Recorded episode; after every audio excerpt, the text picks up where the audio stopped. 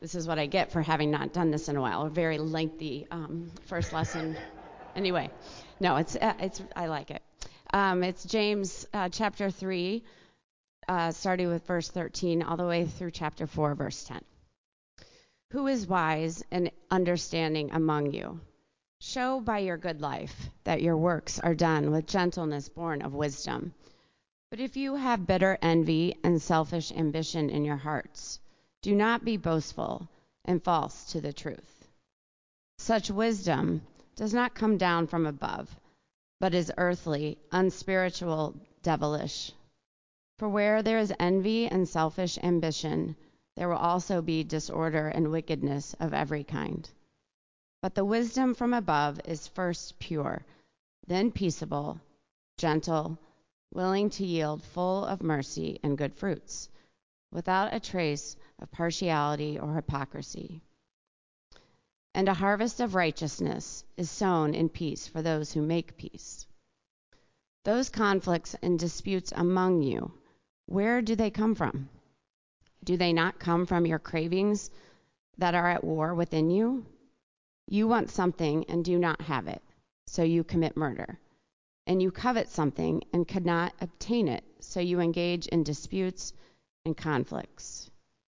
You do not have because you do not ask. You ask and do not receive because you ask wrongly. In order to spend what you get on your pleasures, adulterers, do you not know that friendship with the world is enmity with God? Therefore, whoever wishes to be a friend of the world becomes an enemy of God. Or do you suppose that it is for nothing that the scripture says, God yearns jealousy for the spirit that he has made to dwell in us? But he gives us all the more grace. Therefore, it says, God opposes the proud, but gives grace to the humble. Submit yourselves, therefore, to God. Resist the devil, and he will flee from you. Draw near to God, and he will draw near to you. Cleanse your hands, you sinners, and purify your hearts, you double minded. Lament and mourn and weep. Let your laughter be turned into mourning, and your joy into dejection. Humble yourselves before the Lord, and he will exalt you. Gospel lesson, Gospel according to Mark, chapter 9. We're going to just take seven verses, unlike the passage that I made Kelly read. Mark 9, 30 through 37. They went on there and passed through Galilee. And Jesus didn't want anyone to know it, for he was teaching his disciples, saying to them, The Son of Man is to be betrayed into human hands, and they will kill him. And three days after being killed, he will rise again. But they did not understand what he was saying and were afraid to ask him. Then they came to Capernaum, and when he was in the house, he asked them, What were you arguing about along the way? But they were silent, for they had been arguing with one another who was the greatest. He sat down and called the twelve and said to them, Whoever wants to be first must be last of all and servant of all.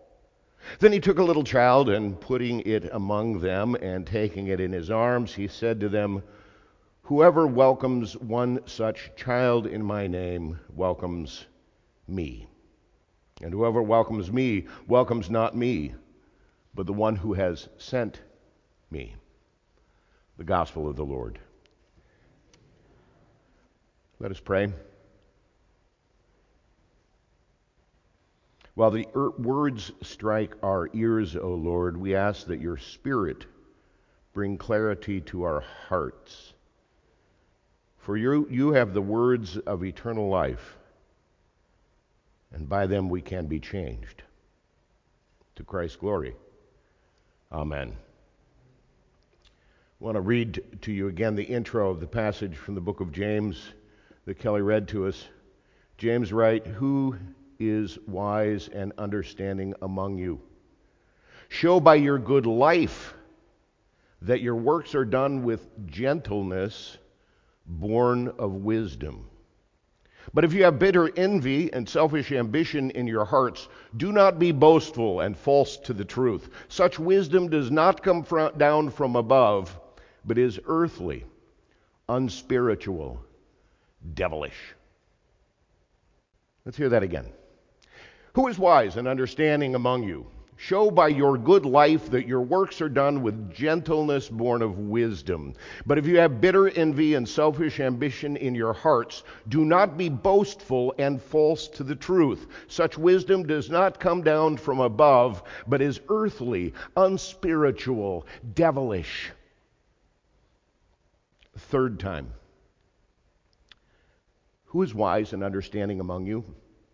Show by your good life that your works are done with gentleness, born of wisdom.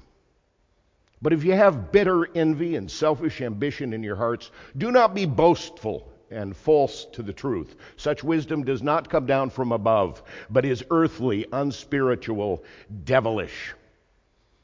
Now, read it three times for a reason. Um, partially, the sermon's kind of short, so I figure it's a good way to kill time.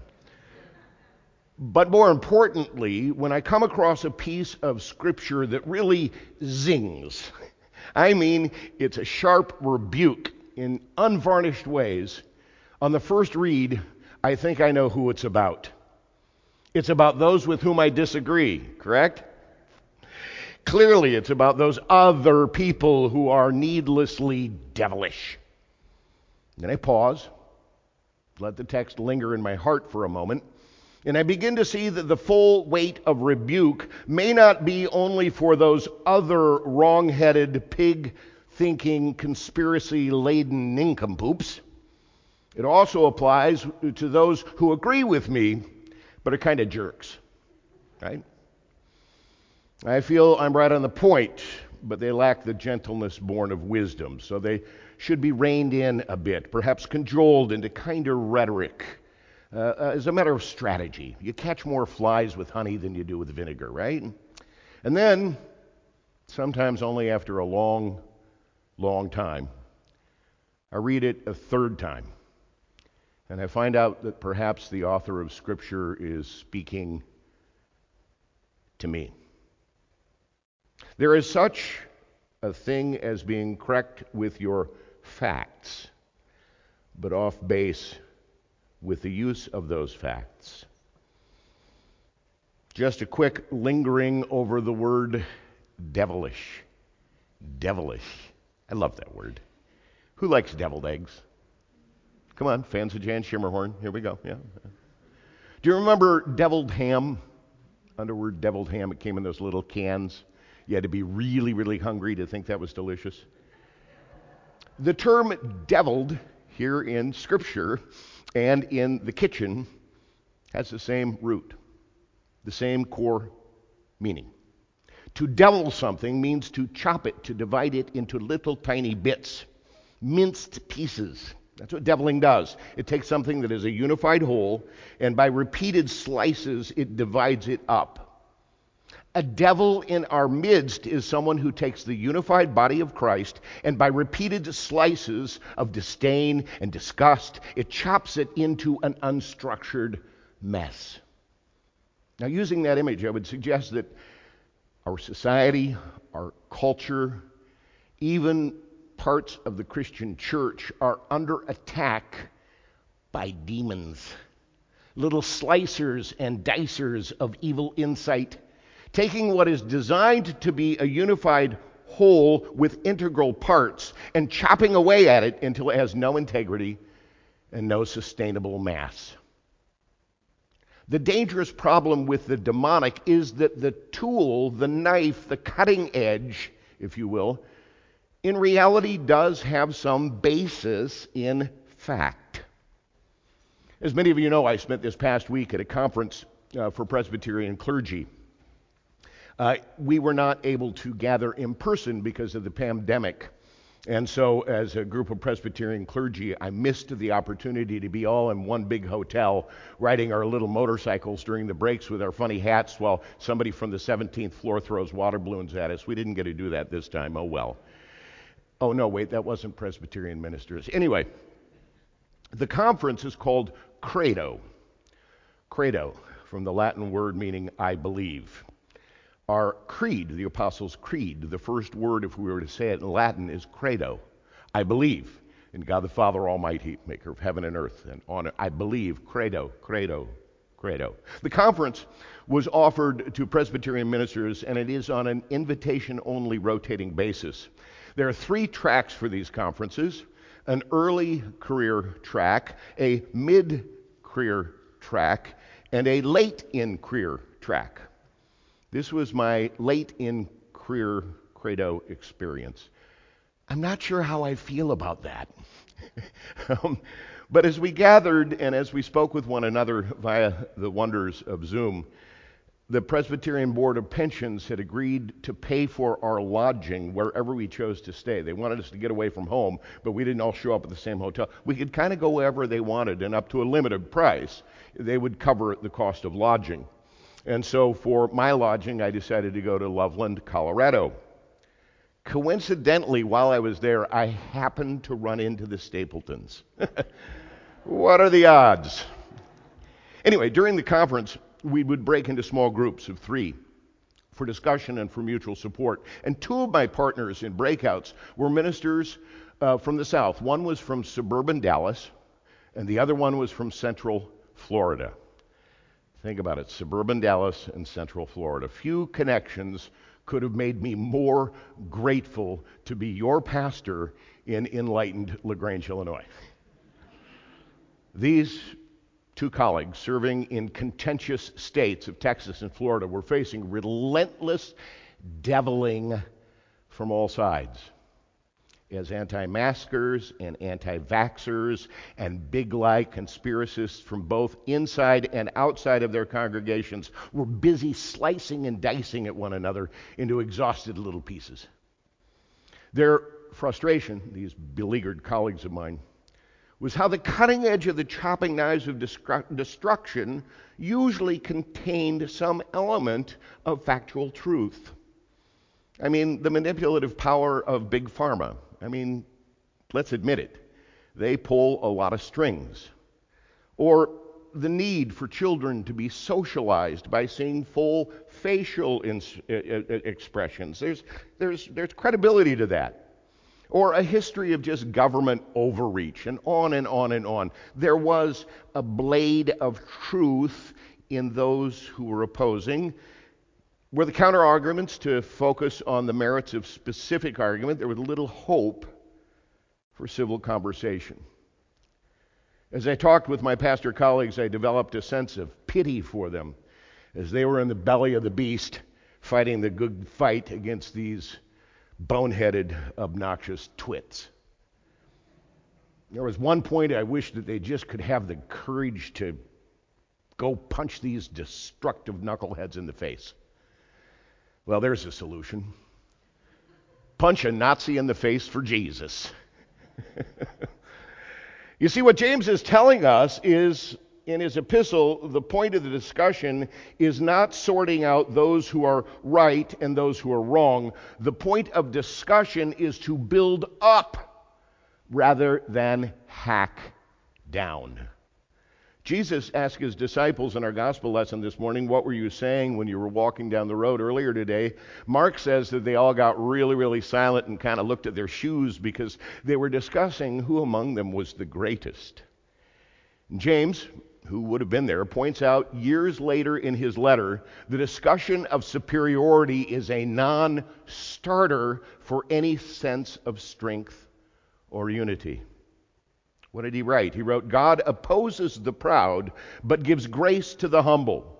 Verse 7 Submit yourselves therefore to God, resist the devil, resist the tempter to divide and tear down, to be right at all costs, and he, the divider, will flee from you. Draw near to God, and God will draw near to you. So here's the problem. Now, let me correct that. Here's my problem I know I'm right.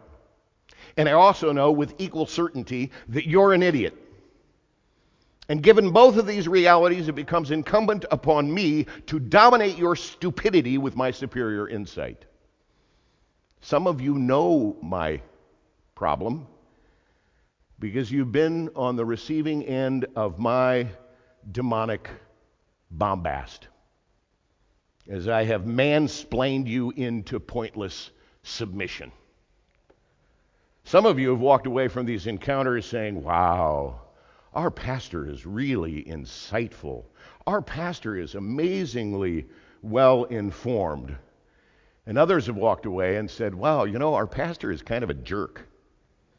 But the unfortunate outcome, positive or negative in your attitude towards me, is the line that is drawn between us. The devil is working his dark magic of dividing us from one another. And I must confess that I have given place and priority to that same devil. I love how sometimes the Holy Spirit works overtime. Over time. Sometimes God reveals something to me about myself that I ingest and I find helpful in one context. And then much later on, that same Spirit reveals to me something more that reaches back into what I'd previously learned, and all of a sudden I understand that with even greater depth, an explosion of even deeper meaning. In another Zoom class a few months ago, one of the participants shared the acronym WAIT. W A I T, WAIT. It's a little mnemonic device that stands for the words, Why am I talking? Why am I talking? When I worked as a pastoral counselor at the counseling center, I used to talk with couples and often suggest that they stop saying the first thing that pops into their heads. Don't say the first thing that pops into your head because it's most likely to be selfish and unproductive.